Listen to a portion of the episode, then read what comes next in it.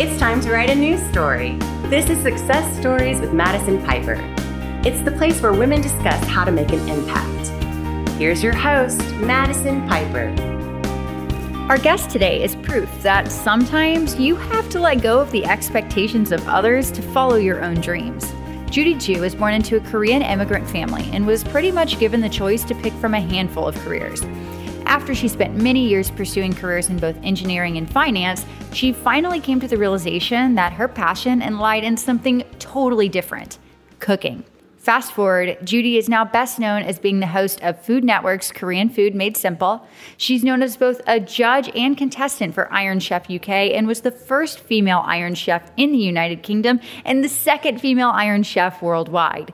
She's an author, restaurant owner, entrepreneur, media personality, and so much more. And you can even hear the fast paced lifestyle of a New York chef that she lives as she joins us today from the lobby of a downtown Manhattan hotel. Judy, thank you so much for joining us on Success Stories. We are so happy to share your story and have you here today. I'm so excited to be here. Thank you so much. It's such an honor.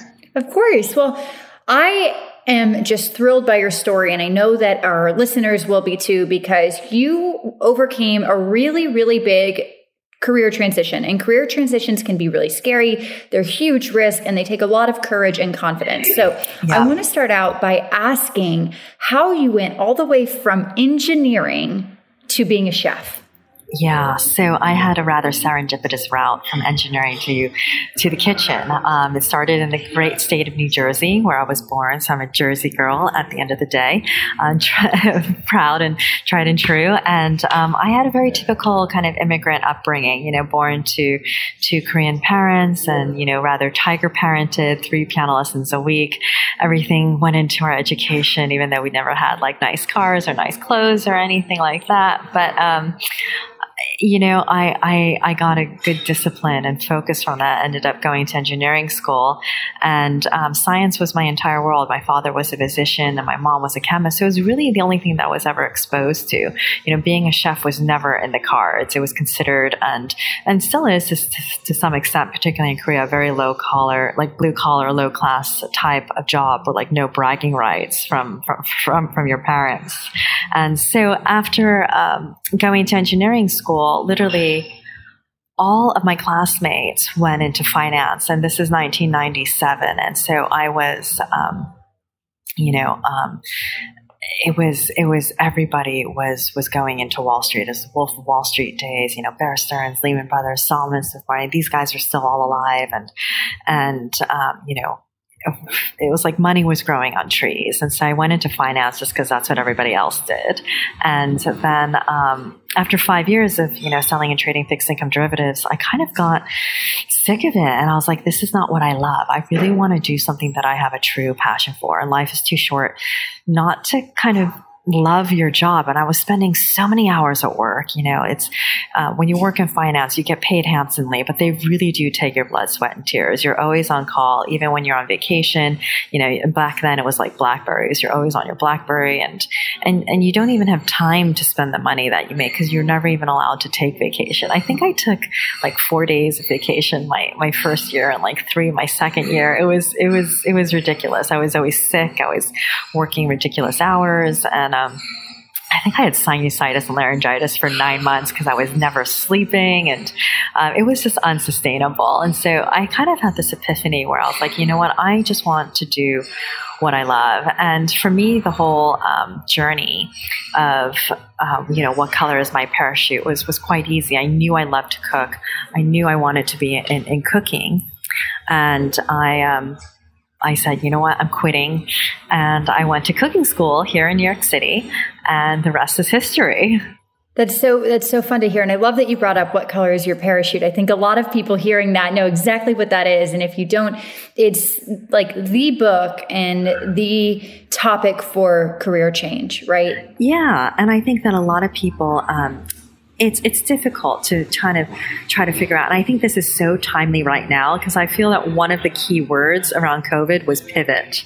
Everyone had to pivot, whether it was their jobs or restaurants. You know, like restaurants all became like grocery stores, became like you know like like takeaway only. You know, started selling all different types of things, and you know a lot of people were laid off, and so um, and a lot of people also not only were, were laid off, but they were really forced to to look at their careers and themselves professionally and personally and and had some time to reflect and say is this really what I want to be when I grow up? Is this really what I want to be doing? Is this who I want to spend the rest of my life with? You know is this what i want to do for the rest of my life? And i think that you know people were forced to pivot or um, kind of had a hard look at themselves and and um, you know kind of had that epiphany of of like you know is this is this what I want to do and um, a lot of people go through that journey and try to figure out you know is this what I like. People don't even know what they like to do sometimes and what they want to pivot into, um, which which is a lot of self exploration. Um, but but for me, you know, I was, I was kind of quite lucky because I knew exactly that I wanted to go into food because I just loved it so much. I loved to eat and I loved, um, you know, developing recipes and baking, and that kind of played into the whole science background too. So, so you have always kind of known that food was part of your purpose. You may not have known how, though. Is that is that yeah, what you're saying? Definitely, definitely. I knew I wanted to be in food. I loved it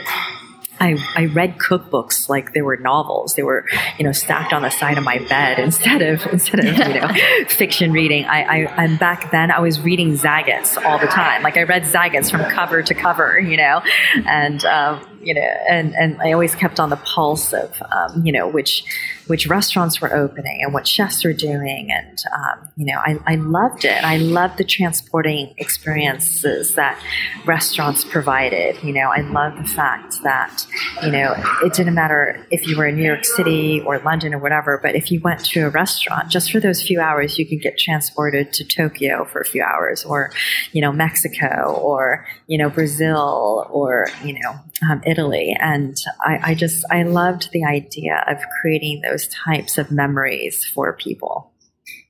You know, as I'm listening to you talk, I can tell that um, cooking and food is not only your purpose, but you really followed your passion to get to that purpose. And I, I want to touch more on that, but something that yeah. I want to talk a little bit about is something that I think our audience and our listeners can really resonate with. And that is learning how to be okay with letting go of the expectations of other people. And I think based on your story, you probably had a lot of expectations on you to pursue a certain career or lifestyle that you had to let go of and be okay with disappointing others. How did you become okay with that and move forward and say, listen, trust yeah. me, what I'm doing is the right thing for me and I'll show you in the long run? Yeah, um, I think that particularly being from an Asian background, you know, our parents have dreams for us. You know, they want us to be a doctor, they want us to be an engineer, they want us to be a lawyer, they want us to take like the safest route possible. You know, the appetite for risk is quite low for a lot of immigrants, and um, you know, my, my parents were, were, were no different. You know, I can't I came from a family of, of, of doctors, and um, you know and my, my parents when I said I wanted to go to cooking school or having none of it at all. But, you know, it, it made a big difference because I wasn't living under their roof. I think if I was living at home, thank God I wasn't, you know, I think to a certain extent, if you were living off of somebody and not paying rent, you kind of have to listen to them a little bit, you know? But mm-hmm. if you are on your own and paying your own rent and not living at home and living your own life, you have the right to do what you want to do.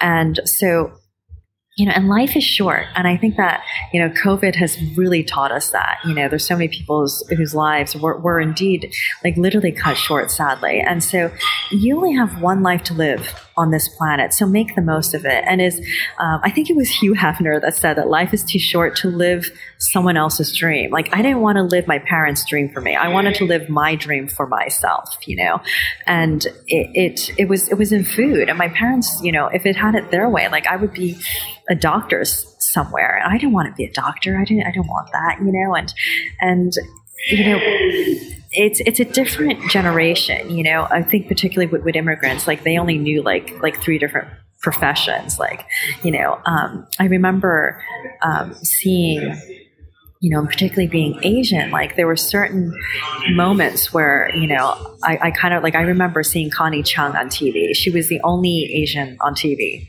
um, when I was growing up. And there's another famous quote that you can't become what you can't see. And it was really important. Like, I didn't want to be a journalist, but it was really important for me to see, be able to see just an Asian female on TV doing something because that made me be able to dream that it was possible to look like me and to be on TV. Um, I remember seeing Margaret Cho, the comedian, for the first time, and I thought she was amazing because I'd never mm. seen a Korean comedian like go that far off piste, you know, and like swearing and being vulgar and like making fun of her parents and making lewd, crude jokes. I thought it was fantastic, you know. It's the first time that I ever seen somebody on stage that wasn't playing the violin that looked like me, you know, or the piano, you know, like seriously though, you know, and so you know all these all these people were, were, were serious pioneers in the Asian American community and um, I made it possible for me to dream that, you know what, I can do this. And another pivotal point was when I saw um, a chef named, named Anita Lo on the cover of Food and Wine magazine. And this is like when I was still in cooking school, I think. And I saw it when I was in the stand, I was in, um, when I was standing in line checking out of a grocery store. And I saw an Asian female on the cover with a bunch of white guys of food and wine. And she was a chef in her chef white. So I was like, wow, there's an Asian female doing this, you know? And, um, and so that kind of was like, wow, maybe I can do this. And that kind of gave me the ability to dream and to have the courage and to, and to, you know, say like, you know what, I'm going to quit. I'm going to give it a go. You know, Judy, listening to you talk, this is something that we hear all the time, right? Like there are women, there are people out there who say, I didn't know if I could do it because I'd never seen anybody like me do it before. And when they finally see that representation, they have the confidence to go about the pursuit of their dreams themselves. Now, saying Absolutely. that, you know now that you're not just looking to these women saying, if they can, I can. Women are looking to you and saying, if Judy can do it, you know, I'm watching her. She looks like me. I can move forward because she's moved forward. What does that mean for you to have that impact? Yeah, it's it's really quite an honor. It's quite it's quite humbling, you know. And um, but there's also you know, um, a lot of responsibility around it. You know, I, I, mm-hmm. I kind of, um, I think that anybody that is in the public eye becomes a role model, whether they like it or not, you know, and, and I've heard like, you know, rock stars or, um, you know, models or whatever who've gotten in trouble for bad behavior and say, well, I never really wanted to be a role model. Like, it doesn't matter. Like, I didn't ask for this, but I think it kind of comes with the territory. When you're in the public eye, period people are going to look up to you you know mm-hmm. and that's and that's part of it you know it's kind of why like you know if um Beyonce buys something or the Kardashians buy something or put their like that that thing will like fly off the shelves like hotcakes. Like everybody wants to buy it, you know? So they are copying and imitating these these people. And whenever you're in the public eye, you have to realize that you are setting an example, whether you like it or not. So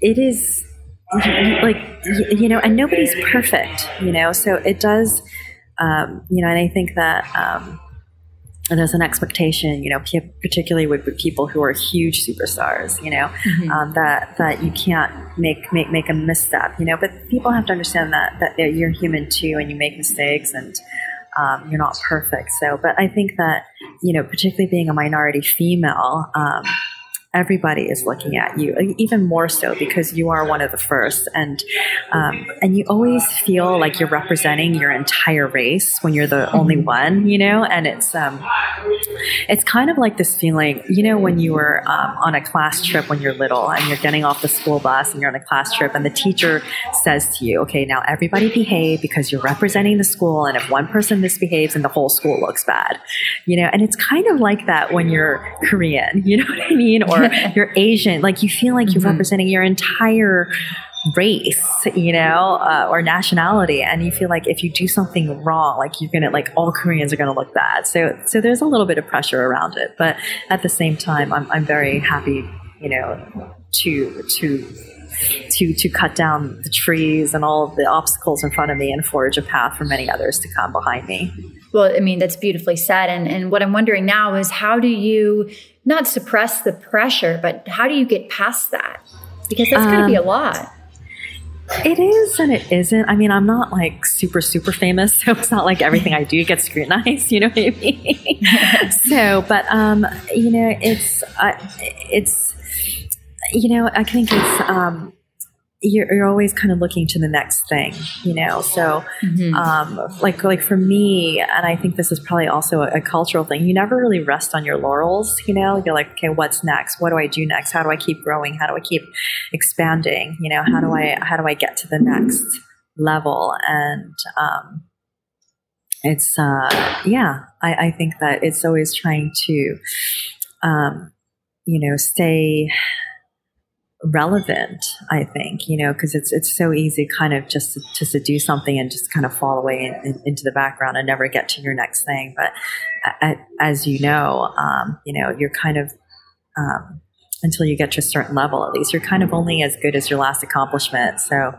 you know you're always looking to the next thing.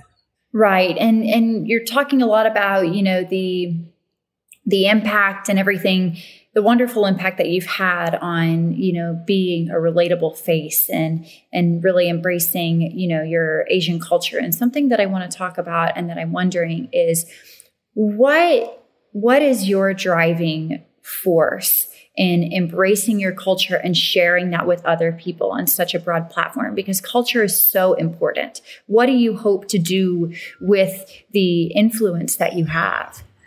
Yeah, so I, I absolutely, um, obviously, this is why I do this. Like, I, I love Korean culture, and I'm so incredibly proud to be Korean. And, um, you know, it's it's interesting because a lot of people still don't understand the differences and the cultural differences within Asia, and um, you know that Korea is very different from Japan, and very different from China, and Thailand, and Vietnam, and all of the stuff that and there's a tendency to kind of group all of Asia together into this like pan Asian, um, you know, one country type continent thing. And so, um, one of the things that I, I, try, you know, very, very hard to do is to show off um, Korea's u- uniqueness because it's so incredibly different. And I think that um, for whatever reason, you know, um, people don't actually understand the, the, the, different cultural intricacies within Asia, and that every country has its own language, has its own religion, has its own culture. You know, Asia is so incredibly fragmented. I mean, if you just think about like the differences between a Chinese restaurant versus a Japanese restaurant, you know, it's it's it's night and day you know? Um, mm-hmm. um, like the people may, may, look somewhat similar but culturally the chinese are so different from the japanese so different from the thais. And and people need to realize that the koreans have their own unique culture too. And um, a lot of you know um, in, in, many ways korea is kind of like the hidden um, kind of like the hidden gem of Korea because I feel that the, that the country, for whatever reason, in the past hasn't done a very good job of marketing some, themselves.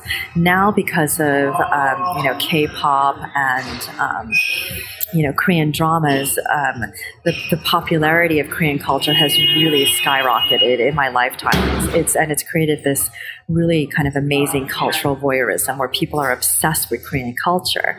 Um, and but to the same extent, you know, people know what a Chinese traditional dress looks like, like, like that high mandarin collar, and they know what a Japanese kimono looks like, and they can even call it a kimono. But nobody really knows what the traditional Korean dress is called. It's called a hanbok, or what it looks like. You know, um, people can name lots of Japanese foods you know, tons of Japanese foods by name and by their proper name, you know, like wasabi and teriyaki and sushi, etc. But you don't have the same thing going on with, with Korean culture, like maybe kimchi, but very few people can actually, you know, I mean, like probably in, in New York because it's more mainstream, but you know, people don't really know what gochujang is. They don't really know what doenjang is. They, they'd be you'd be hard pressed to find somebody who can name more than like two Korean dishes. You know, so um, I'm trying to kind of you know really wave the the Korean flag and and to um, really show off a lot of Korea's really you know like like beautiful colors and and, and the culture of, of, of Korea. Yeah. That's so wonderful to hear. And, and it's amazing to have people like you out there who are, are really taking the initiative and taking it amongst themselves to share that culture and to celebrate it and to, to let it be known that you embrace all it is about you and that you want to serve as not only like you know, a professional chef, but somebody who other people can relate to and resonate with and think that, you know, they did it, so so can I. And really serve as that, you know, face of relatability while celebrating your culture and everything. And um, something that I would love to talk about is, you know, through your your influence and, and everything, mm-hmm. what hope do you have to make on on women specifically. It can be, you know, women in the Korean community, women in general. Yeah. What hope do you have to to make on women? Well, you know, coming from you know, two male dominated careers, you know, um, Wall Street, you know, finance, where I was working on the trading floor, where there are even fewer fewer women, and then going in, in, into kitchens. One thing that um, I've noticed is that we as women are, for whatever reason, um, reluctant to ask for raises, ask for promotions, to ask for what we deserve, you know. And Whereas like the men just ask for raises and promotions even when they don't deserve them. Like they think they're mm-hmm. absolutely more qualified, that they deserve it, that they and, and, and they ask for the moon. And I see this all the time in my kitchens. You know, I have, you know, women chefs who are technically flawless, never late, show up on time, you know, so creative, etc. And they never ask for anything. And it's like the guys who are like late, sloppy, blah blah blah, and all this stuff, they're like, I want a raise, I want a promotion, like all the time. And they're mm-hmm. never afraid and they're almost like entitled about it, you know, like I deserve this where women are just so much more thoughtful about it. And, and I've been guilty of this in the past too. You know, like I feel that I've been underqualified for every single job I've ever taken in my own view, but I still take it, you know. Um, and, and I have friends who, who still to this day, like, like second guess themselves. We're like, the guys never do, you know? And, mm-hmm. um, I remember having a conversation, um, about this. You know, I mentioned this. Um, I gave the commencement speech at Columbia University um, to the graduating class of 2018, and I and I mentioned this like like women, we have to ask for what we deserve. You know, and and the dean then she's now provost of um, of, of, Columbia, so provost um, Boyce. She um, she was the dean of the engineering school, the first female dean, and they were recruiting for for faculty at the engineering school. And you know, as you know, like Columbia is one of the best schools in, in university, so anybody that's going to apply for a job there is going to be top of their game. And she's been doing this for a while, but she said it was the first year that she's ever seen women negotiate their salary. Wow.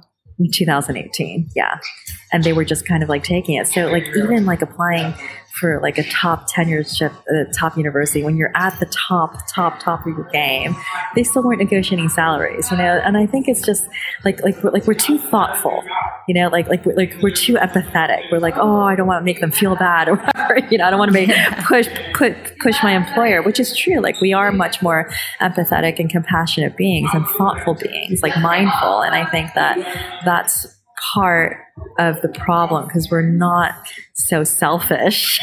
and and I think you know no it's true though you know because like we're always yeah. like thinking of, of, of, other people and I don't want to ha- make them feel uncomfortable but th- at the same time like men have no problem doing this they have no problem saying you know I want 20% more and I want this and I want this and we need to do that more no, you're absolutely right. And just like yeah. having the courage, like to, like you did to, you know, do a career change, it takes a lot of courage to step up and demand the things that you deserve, right?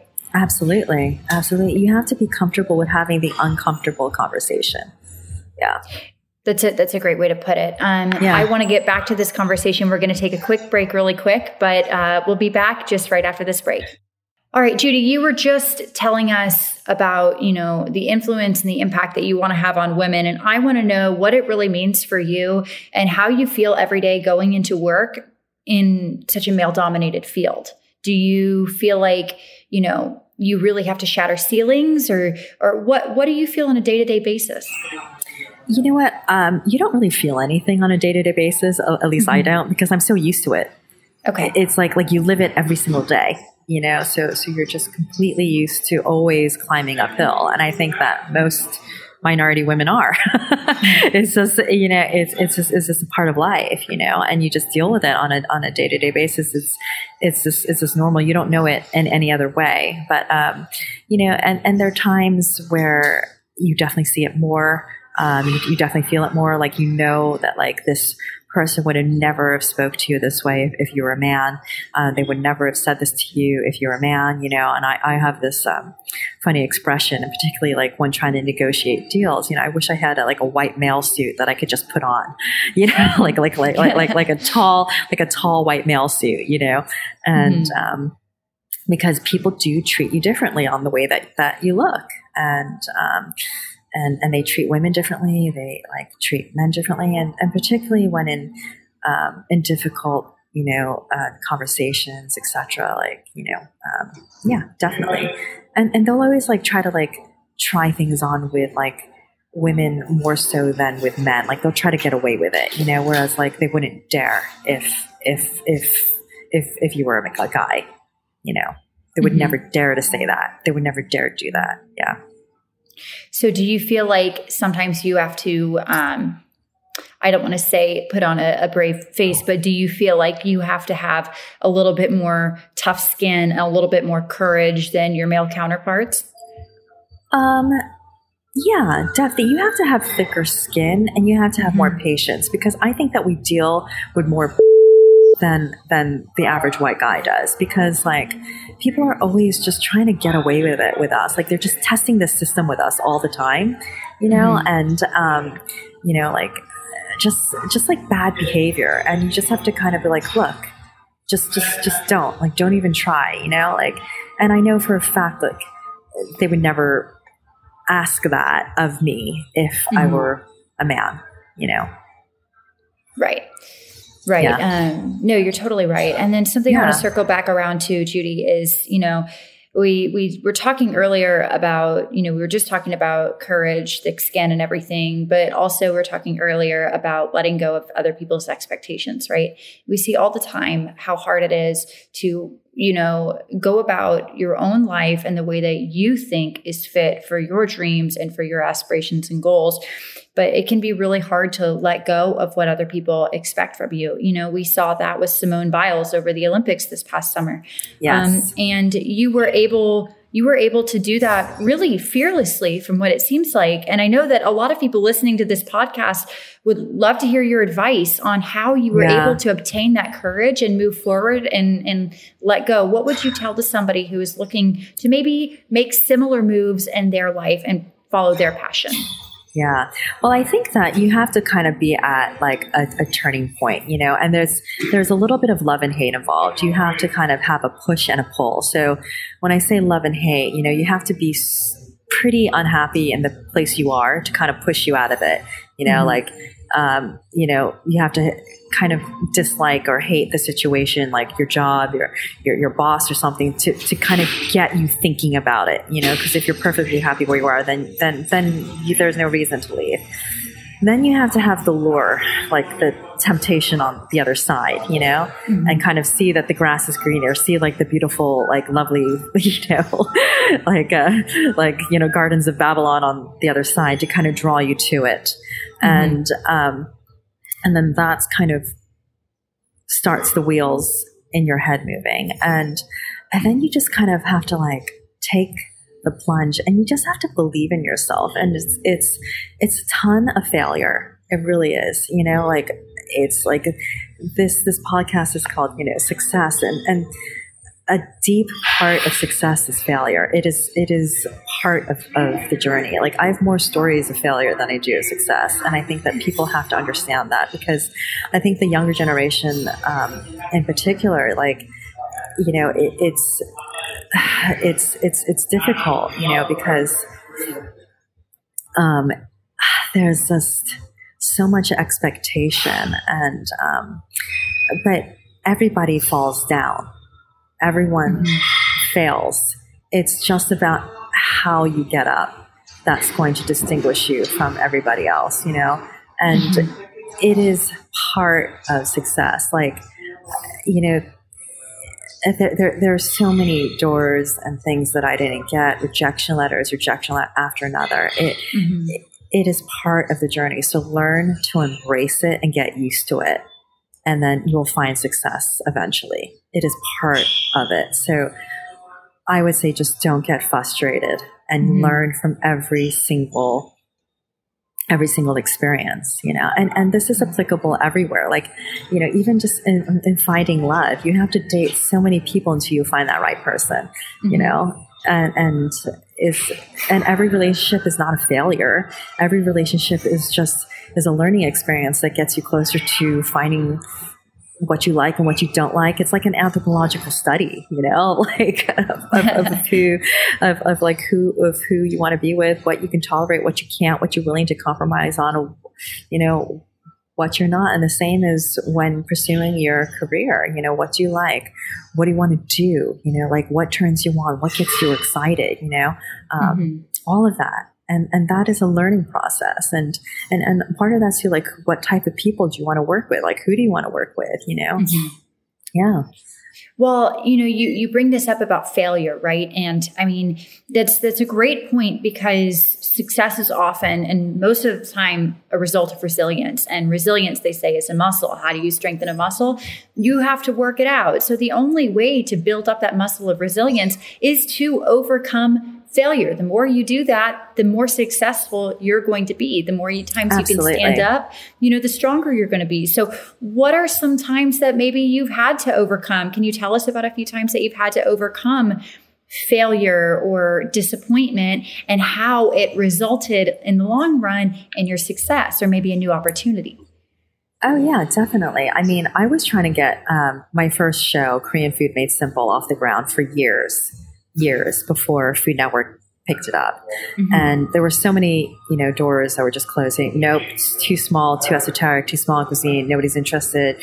Too narrow. Everything, you know, no, zero in interest. And finally, after years, it got picked up, and then it had two seasons. You know, um, so it's just about of I think it's about believing in yourself and just never giving up and Mhm. to um, just have that confidence Mhm. and um, passion and and I think that if if you just stick at it and you really believe in what you're doing, you'll get there eventually.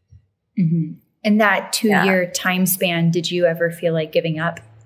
Oh, of course. Absolutely. And you have to understand that, like, you know, times change, you know? So it wasn't perhaps the right time, you know, during this time also when people are saying, no, it's too small, you know, and now Korea's got, um, had a massive resurgence and Korean culture is, is, is, is, is all the rage. At the Mhm. same time, they were, you know, saying poo poo to Korean food. They were also saying poo poo to every single baking show. They were saying that baking is never going to have a time on on television. All the ingredients are white. You put it in the oven. There's nothing interesting. There's nothing about it. And now all the best shows on television are all about baking. Mhm. So it, it, things change, and things that people tell you when you get rejected might be the hottest thing in a year. You know, so it's about timing as well. Absolutely. And have you ever heard the saying that if somebody is rejecting your ideas or somebody says they don't understand or that it's, you know, they've never seen it done before, uh, that, or I think it's if somebody's rejecting your ideas and says that they don't understand them, it's just because they've never seen them done before. Have you ever heard that? Absolutely, you know, and and people are are also you know afraid to think out of the box. They're afraid to do something that um, hasn't been done done before. I think that um, you know timing is is key, and I think that like people also, um, particularly now, have more of um, of, of an appetite for risk a little bit because you're seeing so many companies, you know, disrupt the normal business models um, these, these days that I think that it's spilling over into many different industries and people want something new. They want a new voice. They want to try something different. Absolutely. And would you say that when you overcome, like, maybe when you overcome one risk and it works out in your favor, is that kind of an addicting feeling? Like, like that success? Um, well, I wouldn't say it's an addictive feeling like you're Okay. happy, but like, Mhm. um, you know, it's it, because it doesn't always happen again quickly. So you can't get addicted to it. It's not, it's not easy. You know what I mean? Like you'll have one success and then like 10 more failures right after that. And then another success and then like 20 more failures and then like another, you know, so it's, it's, it's, it's, yeah, it's, um, you got to always work at it, Mm-hmm. you know? Yeah. Absolutely. And we we talked about, you know, you mentioned trying to get your show off the ground and those failures, but I want to ask you, you know, what is something that you're most proud of? What is the success that you're you hold dearest to your heart? Um you know what I I would say that I am very happy that I'm one of the few you know, Koreans and Asian females that is in the media, in mm-hmm. the cooking world, you know, that, that's made it to this level because there aren't many. And one of the most um, touching pieces of fan mail that I got was an email from um, a woman in like, I don't even remember, I, I, think it was like Washington State. And she showed me um, a picture of her daughter who dressed up as me for Halloween oh. and as a chef. And it was really just because, and, and she said it's just because I was the only other Korean female that she's seen on TV that she could dress up as. You know what I mean? So, yeah. you know, so that is just, I think, important just to see somebody else that she can relate to mm-hmm. that she can look up to, you know? So I think that um, being in the media um, and having that presence is important to the younger generation, just in the same way like Margaret Cho was to me and Connie Chung was to me, Anita Lo, is mm-hmm. allows these the younger generation to, to dream because you can't, you know, you can't dream to become something what you don't see. And, and, and, maybe she doesn't want to be a chef or anything in the same way I didn't want to be a journalist, but mm-hmm. just seeing somebody in media, on TV, in the print, I think is important just to show her that that there is a place to be in the public eye when she looks like she does. You are so right. And that story, I mean, I'm sitting here like like in awe. That story is so heartwarming. And I'm, I'm wondering, did you did you realize that your impact wasn't just on maybe women who were approaching their professional careers or, you know, like who watch your show, but that it had reached a generation of, of kids? Like you are inspiring little kids. How does that make you yeah. feel? Yeah, that's that's what I find the most rewarding, you know? Um, I think that that's the, the real thing because there are so few Korean females and Asian females that are are in the public eye, and so I think that it's it's an important place um, for me to be, and and you know, particularly being Asian, I think the whole like you know career change of going to an Ivy League school and then just like you know saying bye bye mom and dad. I don't care what you guys think and just doing you know going off piece and doing your own thing um, particularly resonates i think with, with a lot of um, you know, of, of, the newer generation who want to pursue creative fields, who want to do something that isn't a doctor or a lawyer, you know, something that, that their parents don't understand, who want to, you know, become comedians, actors, um, you know, doing things that, um, that, you know, becoming writers, like, like doing things that, that, that are not traditional immigrant type you know jobs i guess you know that the parents wanted for them. So i think it uh, you know people need to have the courage to see that you know you don't have to do what your parents want you to do i guess. Yeah. I mean, I mean, you're totally right because of course our parents, like, I mean, like from the time we're, we're, we're little, they all have ideas about what we should pursue in our lives, right? Depending on yeah. their experiences and their upbringings. Like that is definitely a factor in the things that we go on to study and to, to, you know, try and pursue as a professional career. So, um, knowing that you have a, a choice is not something that a lot of people are taught. Absolutely, yeah, and um, you know, it's um, it's always like kind of like the most stable, you know, um, job that they want you to do, you know, like, and it's, it's never anything in the creative fields, you know, it, like you would never really find somebody, you know, encouraging somebody just to be a, a starving artist, you know, but, but, but why not? Right. Right. And I mean, there's got to be a level of protection there too, but just like knowing yeah. and being confident enough in yourself, I'm sure to say, just trust me, trust me, I'm going to make it, trust me. But just watch and see. Yeah. Well, Judy, where, you know, I've, I've enjoyed talking to you so much, and I know that you're on the Food Network on Iron Chef, but where can our listeners find you and learn more about you? Um, well, I'm in the process of relaunching my website now, so hopefully that'll come online in a couple weeks. So that's judyjoo.com.